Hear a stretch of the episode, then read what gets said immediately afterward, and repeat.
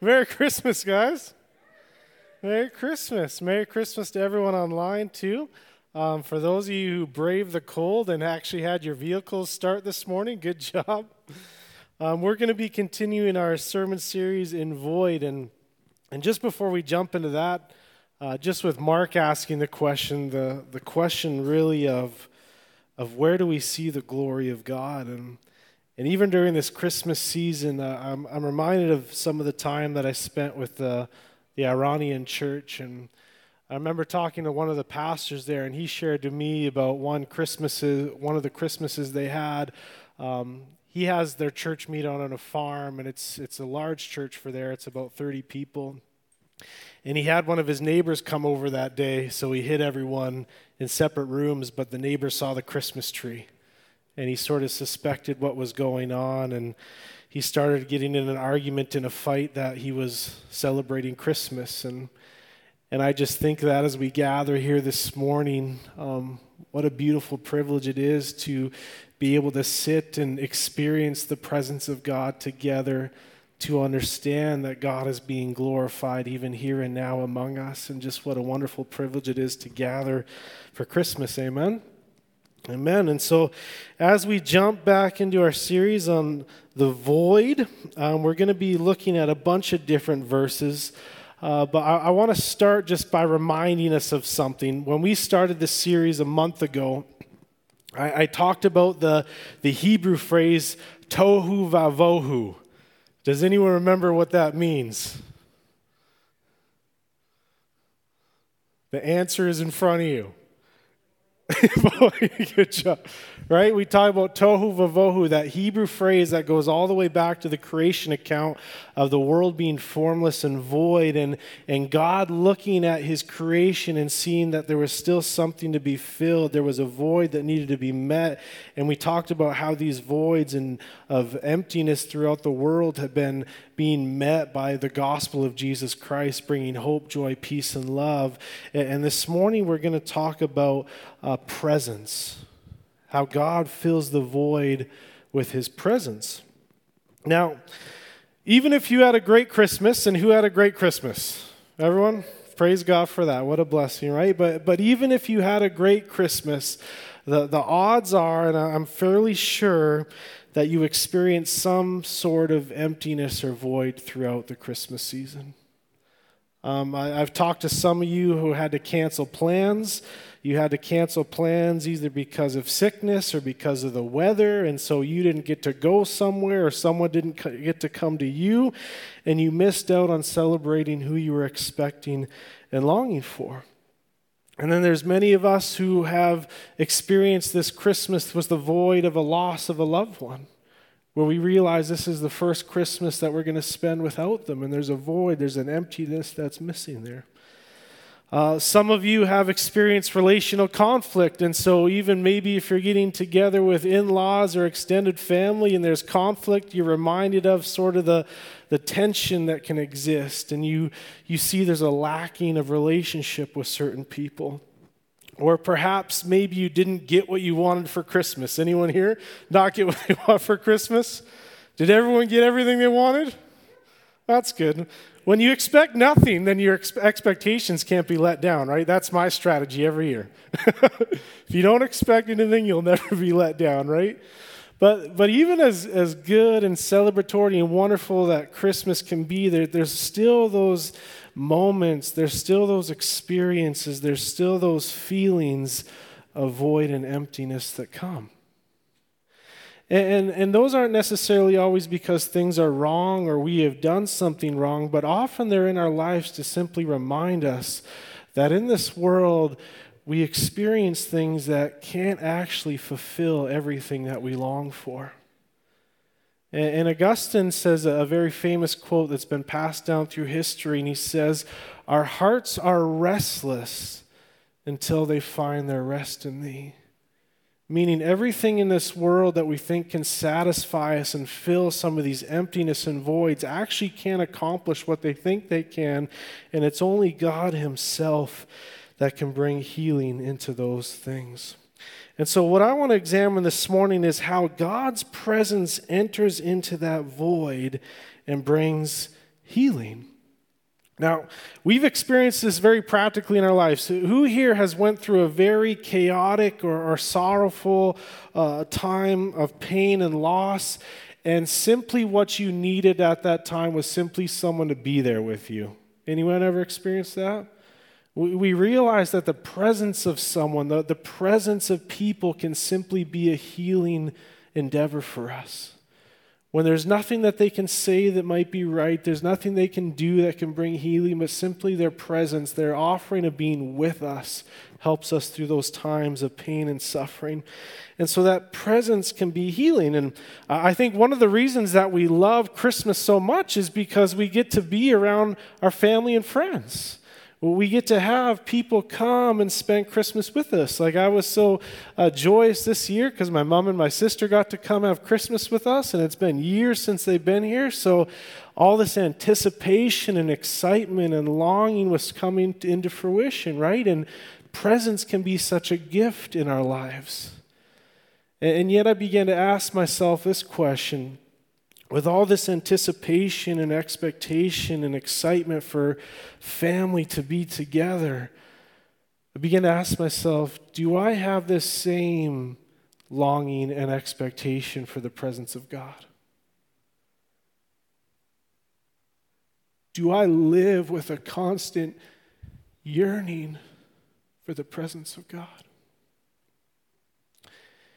And I think that as we, we look at this theme of void, and as we look at this discussion of void we've been having for this last month, I, I wanted to climax with this theme because to me, the presence of God is one of the greatest gifts that He has given us. And, when we look through Scripture, we see this massive narrative uh, of God desiring to be with his people. And, and, and even as we enter or celebrate this Christmas season, one of the beautiful things that the Gospel of Matthew says to celebrate Christmas is this. All this took place to fulfill what the Lord had spoken, talking about the coming of the Messiah. And he says, This is what the prophet spoke. He's referring to Isaiah. It says, Behold, the virgin shall conceive and bear a son, and they shall call his name what? Emmanuel, God with us. Now, we celebrate that theme at Christmas. We, we celebrate the, the coming of God in flesh, Emmanuel, and we realize that it tells us something that we so often find so difficult to believe. And it tells us something that we often so find difficult to acknowledge that God wants to be with us. And he pursues us and he redeems us and he sanctifies us because he wants to be with us. See, see, a phrase that echoes through the entire New Testament is that I will be your God and you will be my what? Does anyone know? My people. I will be your God and you will be my people.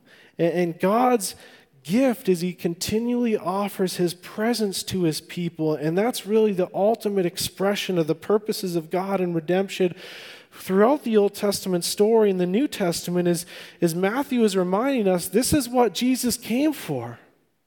This, this is what Jesus is fulfilling in history.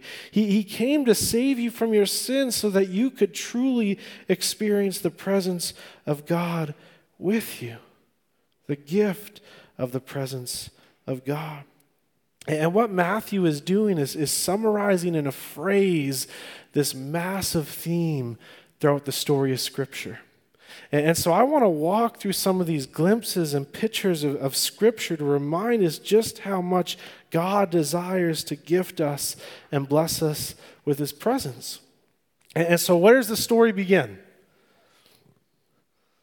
Genesis, right? And, and, what do we see in, in Genesis? We, we read the story of Adam and Eve, uh, humanity in the Garden of Eden, the, the creation of God where everything is out right, where, where everything is in shalom. And yet, what happens in the story? We read this. And they heard the sound of the Lord God walking in the garden in the cool of the day. And the man and the wife did what?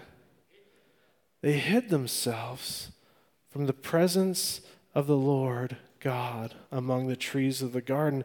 And the reason that's highlighted in the story of Genesis is because all of the story at this point had been moving toward God created his people to live in his presence and to experience his presence and to enjoy his presence. And then when sin enters in the world and humanity rejects the presence of God and they turn against God, this horrible line comes into it that humanity hid themselves from God. In other words, they turn back on the very thing that they were created for. They, they turned back on the very thing that God desired for them to experience. They, they turned back from the very thing that God so longed for them. So we realize they are hiding from the one thing for which they were created the enjoyment of the presence of God. And that's really a picture of what sin does in our life. That's a picture of what happens when we reject our Creator. And so the story continues, and the me- next major time we see a, a theme of God's presence is in the tent or the tabernacle, which leads to the temple.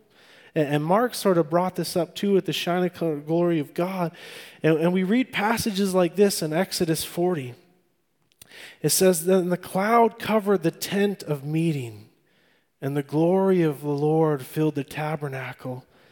And Moses was not able to enter the tent of meeting because the cloud settled on it, and the glory of the Lord filled their ta- the tabernacle.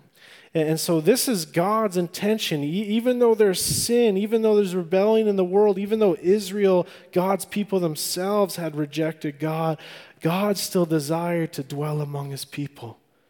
He wanted to be with them.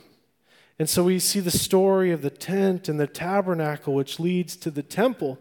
And this is what Solomon says. And when the priest came out of the holy place, a cloud filled the house of the Lord, so that priests could not stand or minister because of the cloud, for the glory of the Lord filled the house of the Lord. Then Solomon said, The Lord has said he would dwell in thick darkness.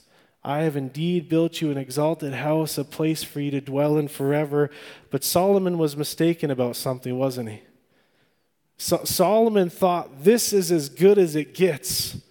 We built this temple for God to dwell, and God is finally with us. I can't imagine anything greater. This is going to be God's presence for eternity. And yet, God had a better plan, didn't He? God had a much greater vision for his presence. And this is where we read the story of Jesus, what we celebrate at Christmas God's presence in the flesh. And this is what we read. And the word became what? Flesh. And here's the key word and dwelt among us. The, the, literal translation there is that he tabernacled among us. He, he tented among us. In other words, what Solomon thought would, would be the significant eternal dwelling place of God, God says, no, the, the dwelling place of God with man is going to be found in Emmanuel, Jesus Christ, who were tabernacle among us. And every time you see the, the concept of the presence of God, we see this description of glory. And we have seen his glory. Glory is the only Son of the Father, full of grace and truth. And this is the mission of God to come down. And what we see in Jesus is, is God doesn't come down in this form of a cloud or a fire. He comes down in this other step of a plan to be his people, but he comes down as a human with a goal to redeem and rescue us because of our sin. And what's fascinating to me after the death and resurrection of Jesus Christ, what do we see getting torn in the temple? The, the veil, the curtain, right? And, and it's this massive declaration in the story of Jesus that there is now no separation of the holies of holies that because Christ has come to dwell among us, we can come before God with boldness and confidence because He has dealt with the sin in our life. He has dealt with what separates us from God. And so there's not even a need for a temple anymore. God no longer intended to dwell in tabernacle or tent or temple. God didn't want to be merely among his people, but God wanted to be in his people. And this next beautiful theme that we see throughout Scripture is God's presence found in the Holy Spirit. See, when the Old Testament, when God came to dwell in the tabernacle, his presence always came with wind and fire and this heaviness of his glory. And, next we see this. We, we see this beautiful promise of Jesus. He says, And I will ask the Father, and he will give you a helper to be with you forever. Solomon said that was forever in the temple. Jesus says, This is forever. The Spirit of truth, whom the world cannot receive because it neither sees him nor knows him. You know him, for he dwells with you and will be in you. Amen? And, and what we see in Acts, then, and, the, with this coming into fruition, it says, when the day of Pentecost arrived, they were all together in one place. The church was gathered, praying, waiting for the Spirit. And suddenly there came from heaven a sound like a mighty rushing wind, and it filled the entire house where they were sitting, and divided tongues of what? A fire appeared to them and rested on each one of them. And, and so, what Luke is saying in Acts 2, it says, when tongues of fire and wind come, he couldn't be more clear.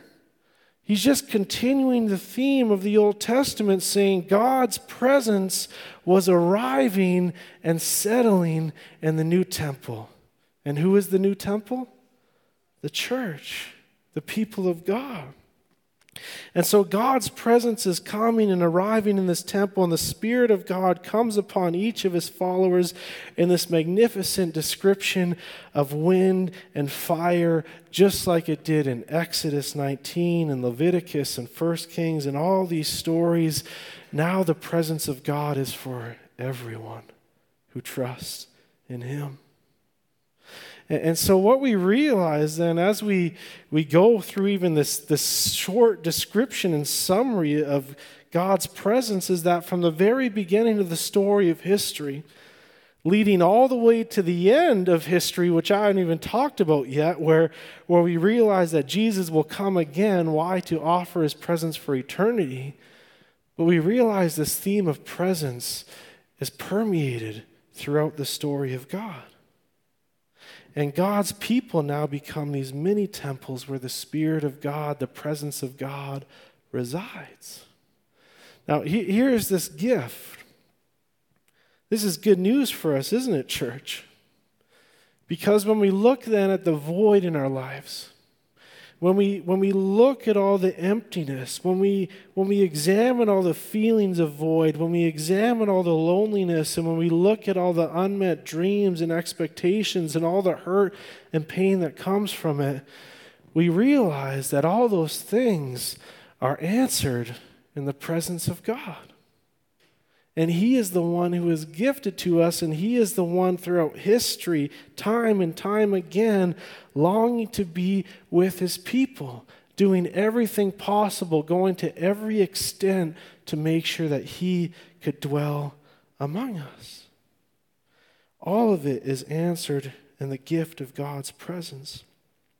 And so while our emptiness feels horrible, when we step into the reality of it, we also realize that our emptiness can become a blessing because it reveals something to us that we ultimately long for.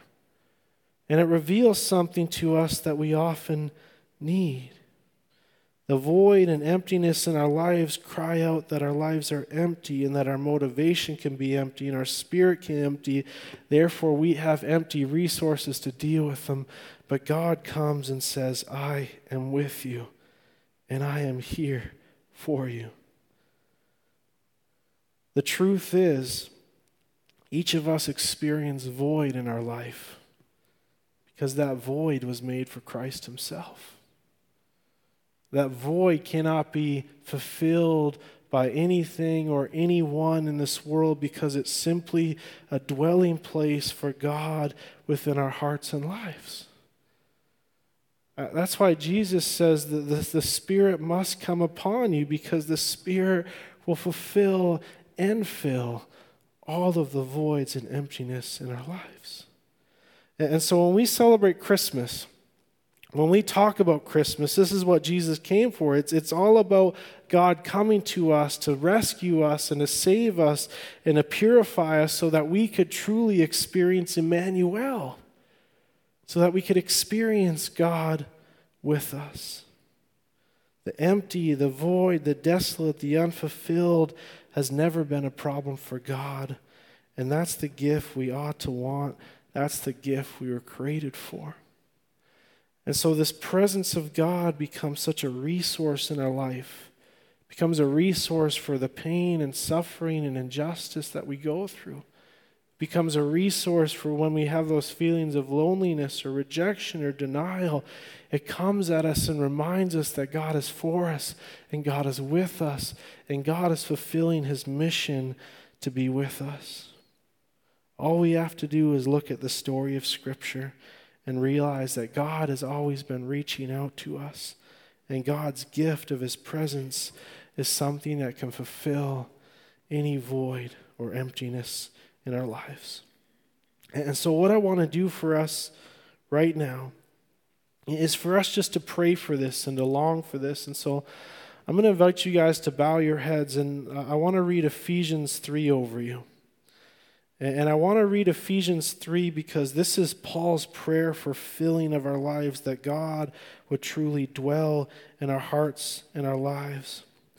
And so as you, you bow, I just I'm going to give you a minute just to sit in the presence of God and to acknowledge his presence. So I'm just going to give you a moment to do that, and then I'm going to start praying over us. So let's just acknowledge the presence of God among us. And thank God for his presence.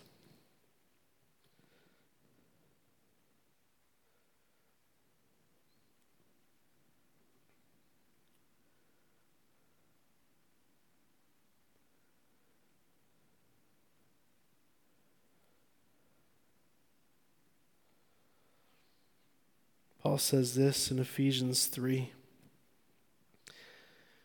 says, For this reason, I bow my knees before the Father, from whom every family in heaven and earth is named, that according to the riches of his glory, he may grant you to be strengthened with power through his Spirit in your inner being why does Paul pray this? So that Christ may dwell in your hearts through faith.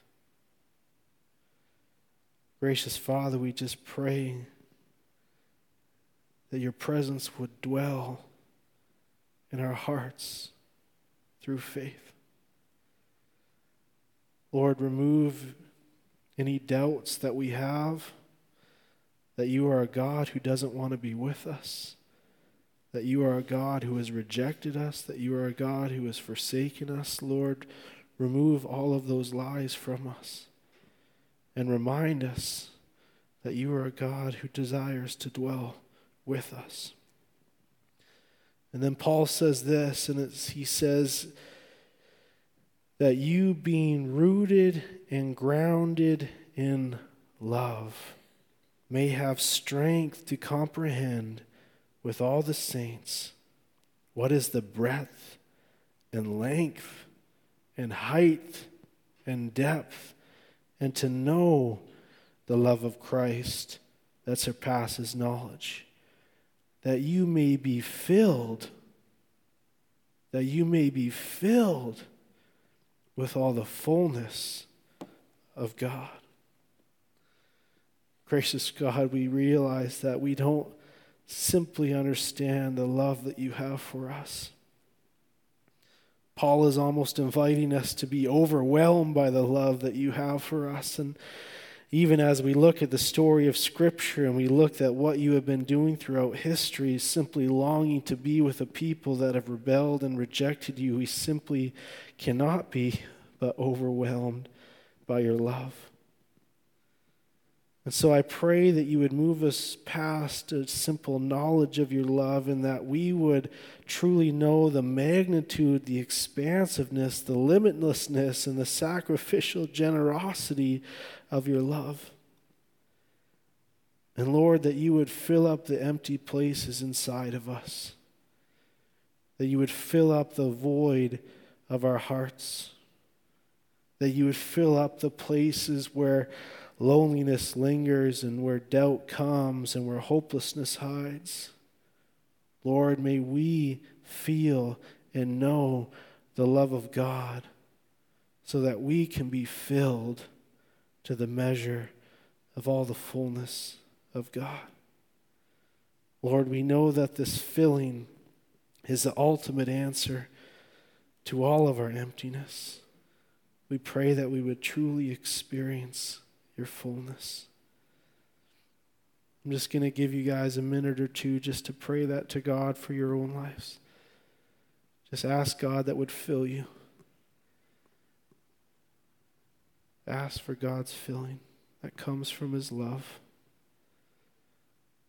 that comes from His pursuit to give you His presence.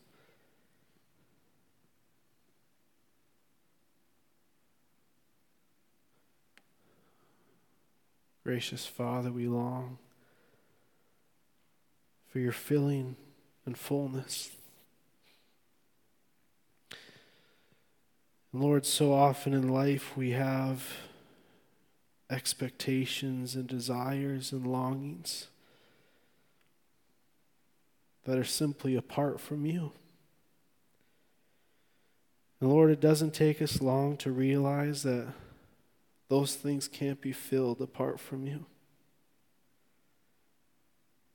So we pray that we would be so overwhelmed by your love and that your presence would come upon us in such powerful ways as Paul prays. That even in the midst of the emptiness that comes in life, even in the midst of the voids that we experience, that the power of your presence would be so overwhelming that it would fill us with the goodness, with the hope, and with the joy and the peace and the love that can only come from you. We thank you that you are a God who has sustained us through the season and pray that as we enter into the new year, that you would fill us with your spirit. We thank you, gracious God. Amen.